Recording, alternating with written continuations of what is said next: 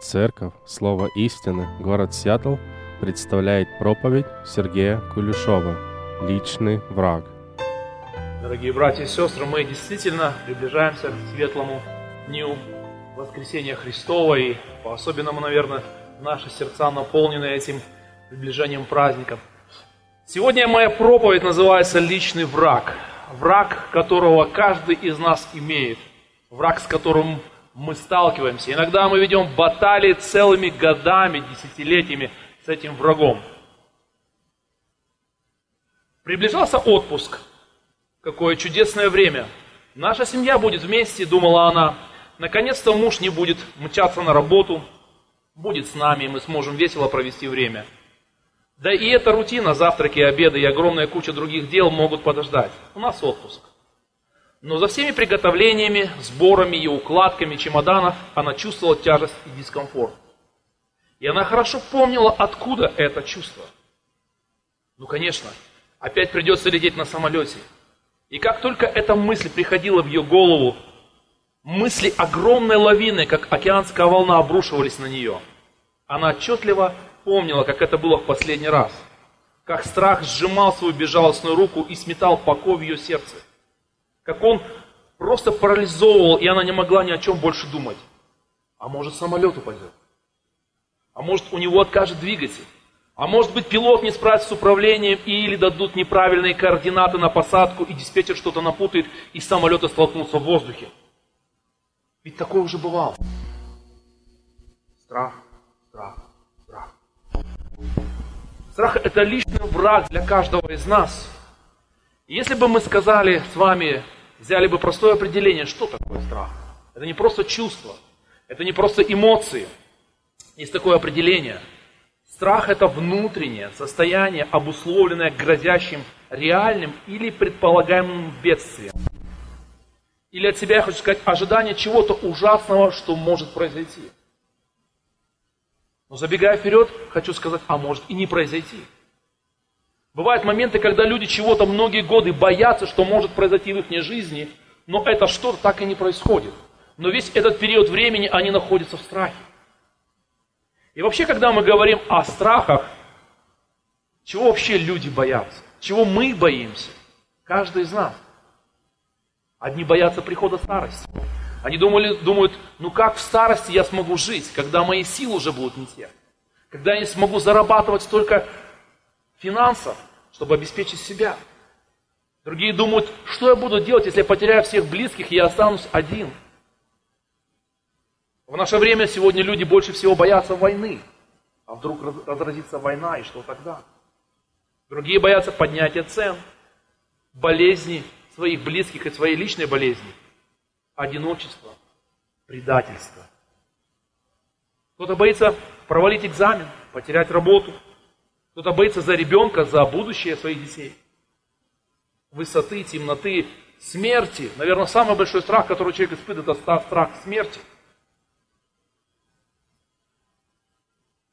Этот список огромен. Пауки, змеи, акулы, катастрофы и другие вещи. Часто люди боятся за свое служение.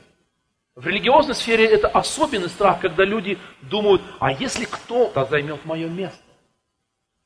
Вы помните, когда ученики, они постоянно делили портфели, эти министерские портфели, кто сядет по правую сторону, а кто по левую сторону. И они даже, сыны Завидеева, свою маму подговорили, чтобы она поговорила с Господом. И когда они спорили между собой об этом, и Христос спрашивает, о чем вы говорили? И они молчали. Почему они молчали? Они понимали, то, о чем они говорят, не угодно Богу. То, что они делят эти портфели, боятся, чтобы кто-то бы их не обогнал, вперед не сел на это кресло рядом со Христом в его царстве. И поэтому апостол Иоанн говорит о том, что э, страх, который парализует нас и сковывает нас, даже побуждает нас делать такие действия, которые в нормальном состоянии мы бы никогда не сделали. Вы помните, апостол Иоанн в первом послании, в 4 главе, в 18 стихе говорит такие слова. В любви нет страха, но совершенная любовь изгоняет страх. Потому что в страхе есть мучение, боящийся несовершенен любви. Потому что в страхе есть мучение. Человек, когда находится в страхе, он мучается. Это ненормальное состояние, которое сковывает его, которое парализует, которое не дает принять правильное решение. Сегодня я хочу пригласить вас вместе со мной коснуться текста Священного Писания Евангелия от Марка, 4 глава, с 35, с 35 по 41 стих. Евангелие от Марка, 4 глава, с 35 по 41 стих. Всем известное нам место. Вечером того дня сказал им, переправимся на ту сторону. И они, отпустив народ, взяли его с собою. Как он был в лодке, с ним были и другие лодки. И поднялась великая буря, волны били в лодку так, что она уже наполнялась водою. А он спал на корме, на возглавии. Его будет и говорят ему, учитель, неужели тебе нужды нет, что мы погибаем? И встав, он запретил ветру и сказал морю, умолкни, перестань. И ветер утих, и сделалась великая тишина. И сказал он, что вы так боязливы? Как у вас нет веры? И убоялись страхом великим и говорили между собой, кто же сей, что и ветер, и море повинуются ему? Вы знаете, изначально Бог при сотворении заложил в нас страх. Но этот страх, он был предназначен для того, чтобы мы могли избегать определенных опасностей. Например, если мы видим какую-то ядовитую змею, мы понимаем, что погладить ее будет шагом безрассудства. Или если мы проходим где-то рядом с каким-то обрывом, мы понимаем, что нужно держаться подальше от этого. Но в результате грехопадения, этой глобальной катастрофы, которая произошла в человечестве, произошла деформация образа Божьего в человеке, и вместе с этим страх тоже деформировался. И, кстати, вы никогда не замечали, что для девушек, для женщин легко признаться в своих страхах. Но вот мужчинам но это не говорит о том, что мужчина не имеет страха. Итак, первый мой пункт – природа страха. Природа страха. Начнем из того, что каждый человек испытывает страх, независимо от того, мужчина он или женщина. Как мы уже сказали, Бог сотворил человека, и Он дал одну лишь заповедь для человека. И она записана во второй книге, во второй главе Бытие, 16 по 17 стих.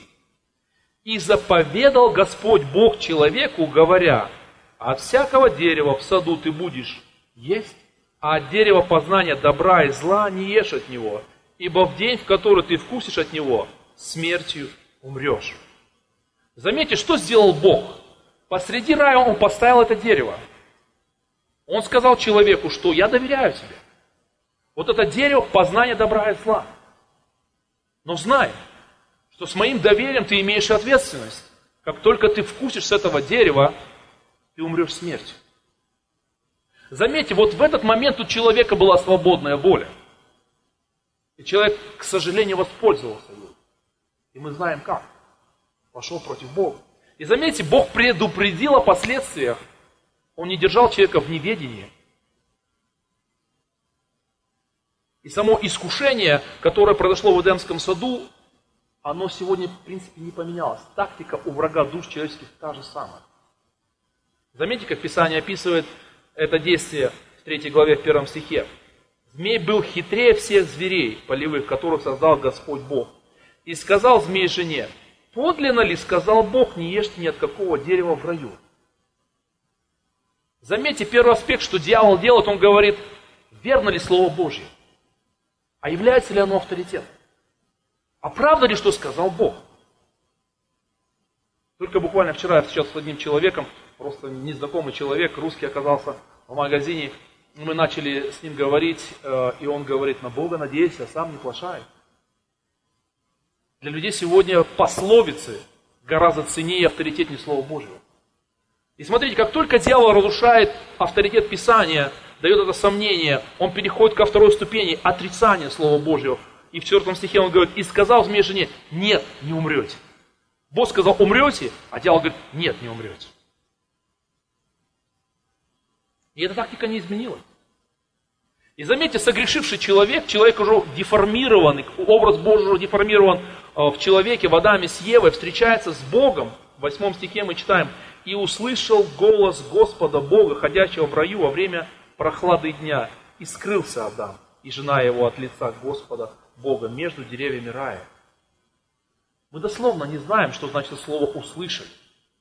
Может быть, тихое веяние ветра, но какой-то звук, какой-то отчетливый знак Адам с Евой знали, что при появлении его приходил Бог. И заметьте, до грехопадения они нормально себя чувствовали. Они общались с Богом, у них не было препятствий. Но как только грех вошел в сердце человека, как только человек восстал против Творца, первая реакция человек прячется. Прячется, убегает, вместе убегает.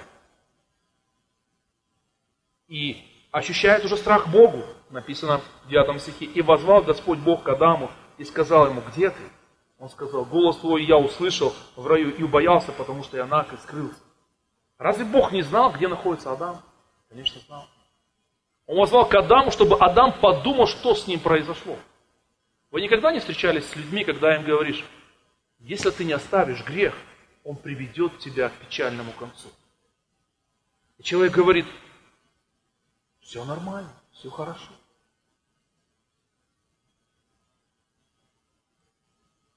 И последствия грехопадения, которые произошли, мы кратко коснемся.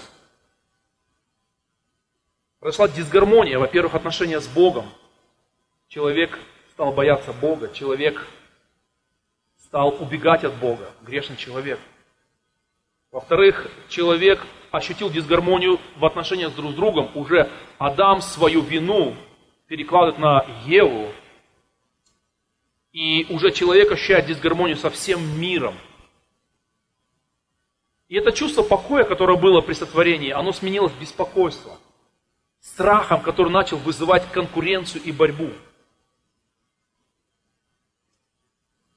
И вот этот текст, который мы с вами прочитали. Давайте еще раз прочтем его, 35 стиха.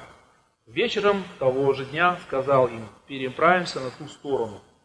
И они, отпустив народ, взяли его с собою, как он был в лодке. С ним были и другие лодки. И поднялась великая буря. Волны били в лодку так, что она уже наполнялась водой. А он спал на корме на возглавии, его будет и говорят ему, учитель, неужели тебе нужды нет, что мы погибаем? И встав, он запретил ветру и сказал морю, умолкни, перестань. И ветер утих, и сделалась великая тишина, и сказал им, что вы так боязливы? Как у вас нет веры? И убоялись страхом великим и говорили между собой, кто же сей, что и ветер, и море повинуются ему. Начинается этот отрывок со слова вечером того же дня. У Иисуса Христа были напряженные дни. Иисус Христос ни в одном тексте Евангелия не сидел и не находил время и, и думал таким вопросом. Не знаю, чем бы мне заняться. Христос не проводил время праздно. Почему?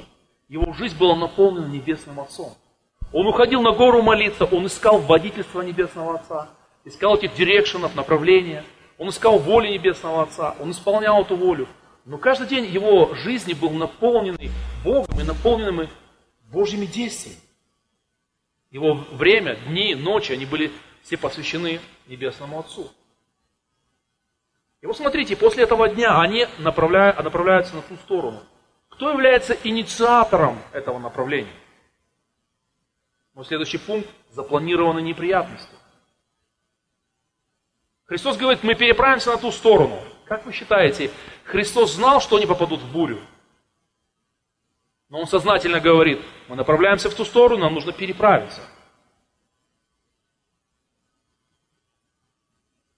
И это направление привело в бурю. Но мало того, он находится со своими учениками, он находится рядом. Писание говорит, что Христос в послании к евреям в первой главе держится словом силы своей. Он, находясь в этой ситуации, остается в контроле, он управляет этой ситуацией. Вы помните иллюстрацию из книги Иова, когда приходит дьявол для того, чтобы предстать пред Богом, и Бог спрашивает, не видел ли ты Иова? Когда Бог задавал этот вопрос дьяволу, он уже знал, куда этот диалог приведет. Что в результате этого диалога Иов потеряет семью, бизнес, здоровье, и даже близкий его человек, самый близкий человек, жена, скажет, похули Бога и умри. Но Бог, направляя его в, в эту сторону, он приводит всю эту ситуацию к одной лишь точке, чтобы Иов увидел, кто он такой и кто такой Бог. Вы помните, когда с 37 главы Бог начинает говорить, он говорит, был ли ты в сокровищницах снега? Где ты был, когда я полагал основания земли? Он дает Иову широкую картину, чтобы тот увидел, перед кем он стоит. И даже начиная диалог, он говорит, припаяшься, то есть встань, бодрись, будь мужчиной. Смотрите, Христос повелевает ученикам, чтобы они отправлялись на ту сторону. Он заранее понимает, что эти, эта трудность приведет к определенным благословениям. Скажите, как вы реагируете, когда Бог вас вводит в ситуацию, когда вы понимаете, что в этой ситуации вы будете испытывать страх? Наверное, каждому из нас, когда мы знаем, что завтра у нас аппоинтмент к зубному, как-то особо радоваться не хочется. Да? Или еще хуже, когда мы идем завтра на аппоинтмент, а там должны объявить нам какой-то результат нашего анализа, и мы не знаем, что там объявят. И уже, наверное, со всеми попрощались, уже, наверное, завещание составили. Когда я в страхе, псалмопевец говорит, я молюсь. Действительно, смотрите, они переправляются на ту сторону. На той стороне для них идет буря. Уже эта буря спланирована Богом. Бог идет в эту бурю. Но Он остается с ними. Помните, как пророк Еремия в 29 главе, в 11 стихе пишет, «Ибо только я знаю намерения, какие имею о вас, говорит Господь, намерения во благо, а не во зло, чтобы дать вам будущность и надежду». Бог, планируя для нас неприятности, трудности, Он имеет план. Он не просто так их допускает. И эти неприятности для того, чтобы дать нам будущность и надежду. И в этих неприятностях была реальная угроза. Смотрите, здесь написано в 37 стихе. «И поднялась великая буря, волны били в лодку так, что она наполнялась водою». Знаете, это Галилейское озеро, оно было в ширину, оно в ширину 13 километров и в длину 20 километров, и оно окружено такими скалами, и когда само по себе оно находится ниже уровня моря на 200 метров, и получается, когда ветра врываются с океана, плюс они встречаются с теплыми массами, которые исходят от озера, и получается огромное завихрение, и сама буря возникает вообще молниеносно. То есть вы можете выплыть на это озеро, быть на середине, будет спокойно, штиль, и буквально за секунды, за минуты, и уже огромные волны начнут э, вокруг вас клокотать. И, и так как вот это все озеро находится в таком как бы э, э, окружении, то эти все ветры, они отражают, отражаясь от параллельной части скалы, они возвращаются, и это все сильнее и сильнее закручивает. Вот в такой ситуации были ученики. И они, находясь в этой ситуации, они реально видели угрозу. Вспомните последний раз, когда вы были в каком-то страхе. Вы действительно, как на этой маленькой лодке, сопоставляли факты, выстраивали пункты и уже в своем сознании рисовали картину не очень хорошего конца. У них тоже была паника. Следующий пункт, 38 стих. А он спал на корме на возглаве, его будет и говорят ему, учитель, неужели тебе нужды нет, что мы погибаем? Действительно, они даже не задумались, что сам Бог с ними. В этой панике они начинают делать такие вещи, которые бы ну, в реальных условиях, они бы в нормальном состоянии никогда бы не делали. И смотрите, как они оценивают свою, свою участь. Погибаем, то есть спасения нет, выхода нет на самом деле. Вы когда-нибудь ощущали себя у подножья огромной горы или у, даже, скажем, возле, на цокольном этаже какого-нибудь небоскреба. Когда ты смотришь вверх, и ты не видишь конца этого небоскреба, ты понимаешь, насколько ты маленький, и насколько это строение человеческих рук, оно огромное. Вот что-то подобное происходит с нами, когда мы пристаем перед своим страхом, и страх парализует нас, как огромный гигант, который встает перед нами. И вот псалмопевец в 55-м стих, э, псалме, в 4 стихе говорит, когда я в страхе, я на тебя уповаю. Действительно. Я встречал людей, которые говорили, да вообще страшно дальше жить даже. Смотрите, следующий пункт – Божье вмешательство. 39 стих. «И встав, он запретил ветру и сказал морю, умолкни, перестань. И ветер утих, и сделалась великая тишина». Заметьте, как началась эта буря внезапно, ничего не предвещало, и была великая буря, так и наступила великая тишина. Интересно, что вот это слово «перестань», «умолкни, перестань», и то же самое слово используется в э, Евангелии от Марка, в первой главе Евангелия от Марка, в 23 стиха, отрывок по 26, здесь написано так. В синагоге их был человек, одержимый духом нечистым, и вскричал, «Оставь, что тебе до нас, Иисус Назарянин?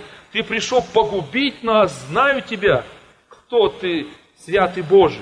Но Иисус запретил ему, говоря, «Замолчи и выйди из него». Вот это то же самое слово «замолчи».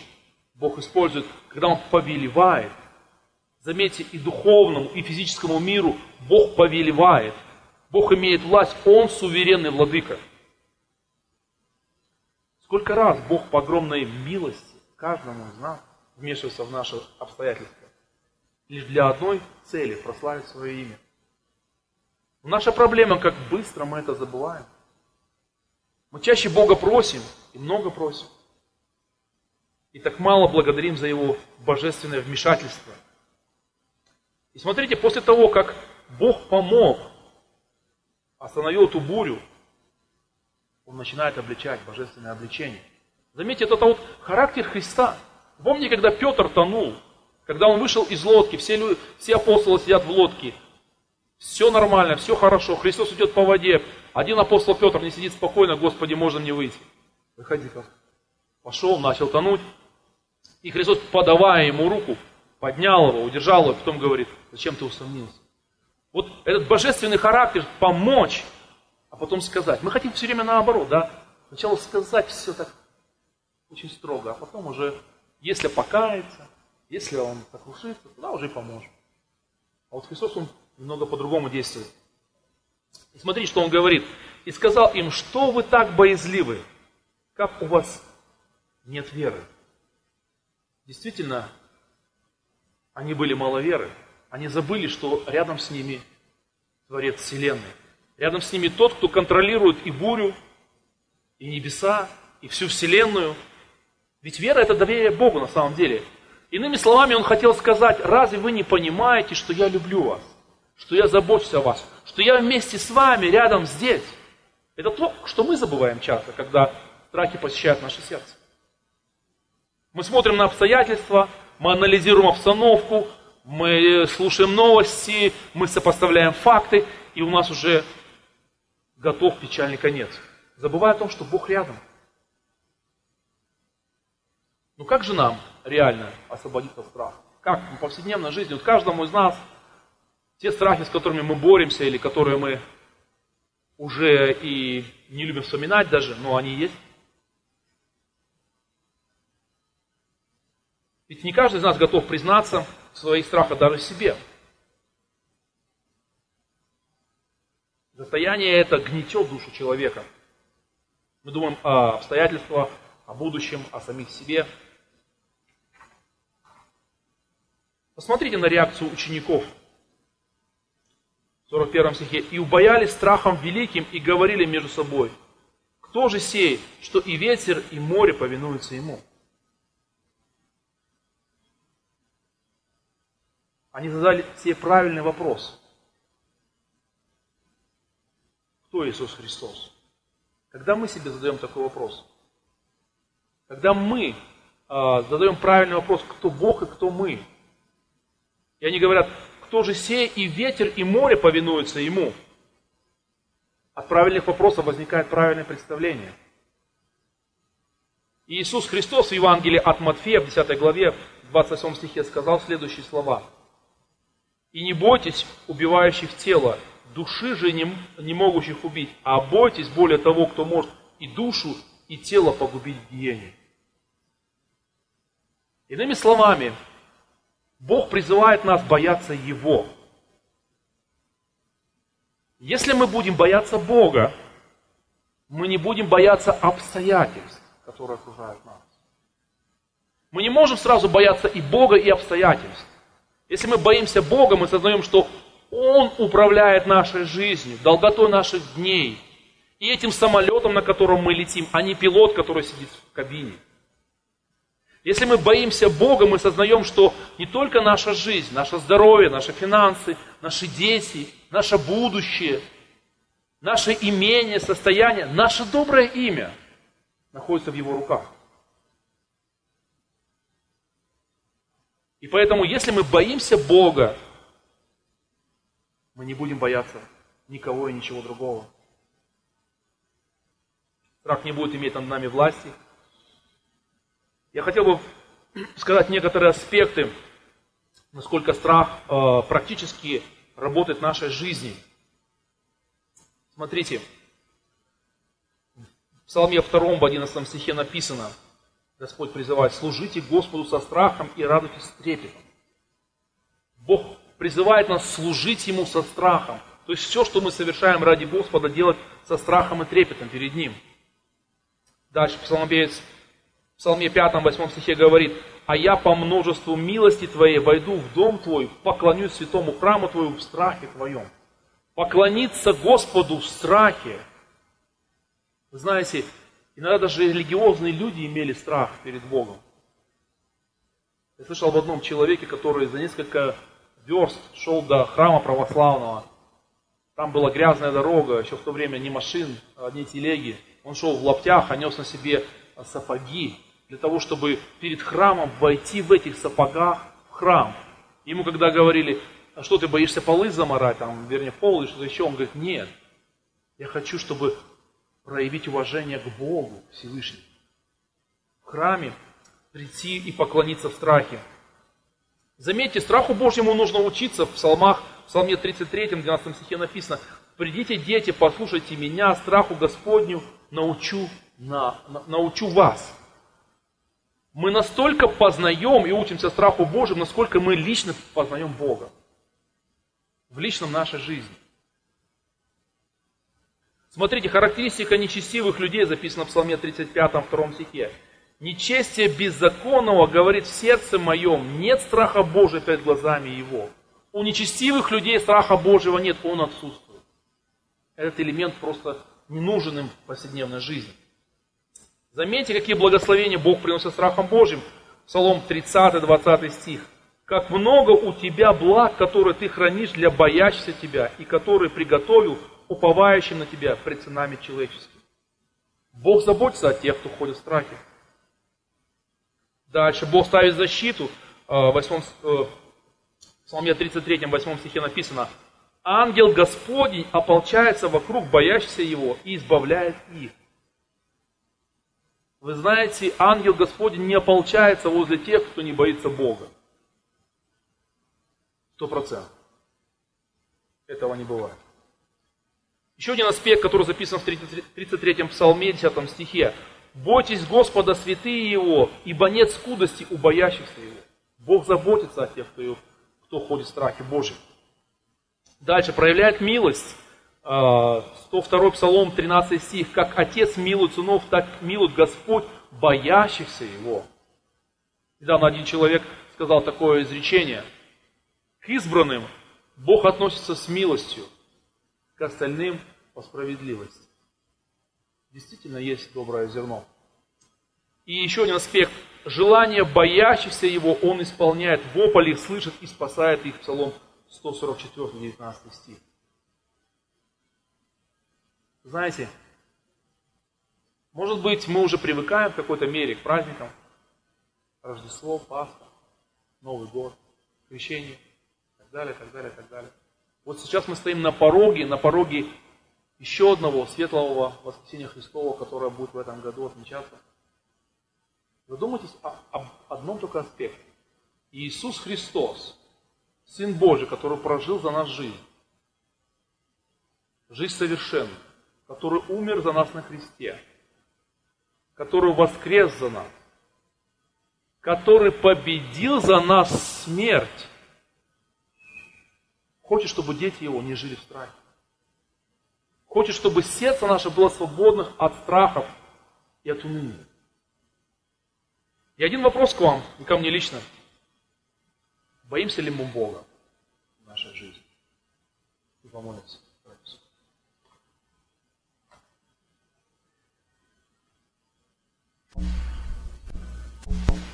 Господь и Бог наш Отец Небесный, мы сердечно приходим к Тебе и поклоняемся Тебе во имя Господа нашего Иисуса Христа. Благодарим Тебя, что Ты зашел на эту Голгофу, на это место страданий, мучений, ради того, чтобы избавить нас от страхов, ради того, чтобы мы жили для Тебя в радости и в покое и мире, уповая на Тебя. Помоги каждому из нас культивировать в практической нашей жизни страх Твой, который необходим нам в это последнее время пред величием Твоим. Помоги нам не взирать на этот мир, который же сегодня не знает страха Твоего, который живет по своим законам и который развратился, но помоги взирать на Тебя, учиться через Слово Твоему, Твоему величию, Твоему, Твоей силе, Твоей славе, чтобы через познание Тебя, Господи, все больше и больше укореняться в страхе Твоем, Господи чтобы те страхи, которые сегодня есть в нашей жизни, они были побеждены нашим упованием на Тебя. Господи, я знаю, что есть души, которые мучаются в страхах, в различных страхах. Я прошу Тебя о таковых. Дай им освобождение, Господи. Дай им осознание, что главный страх, который мы должны испытывать, это страх в Тебе, пред величием Твоим. Освободите души. Возможно, кто-то уже долгое время живет в страхе, и страх мучает, он удаляет мир, Он, Господи, нарушает покой. Прошу Тебя, освободи, потому что страх есть мучение. Просим Тебя, Господи, чтобы наша церковь, лично мы, каждый из нас, и я тоже, мы возрастали в страхе Твоем. Да будет милость Твоя.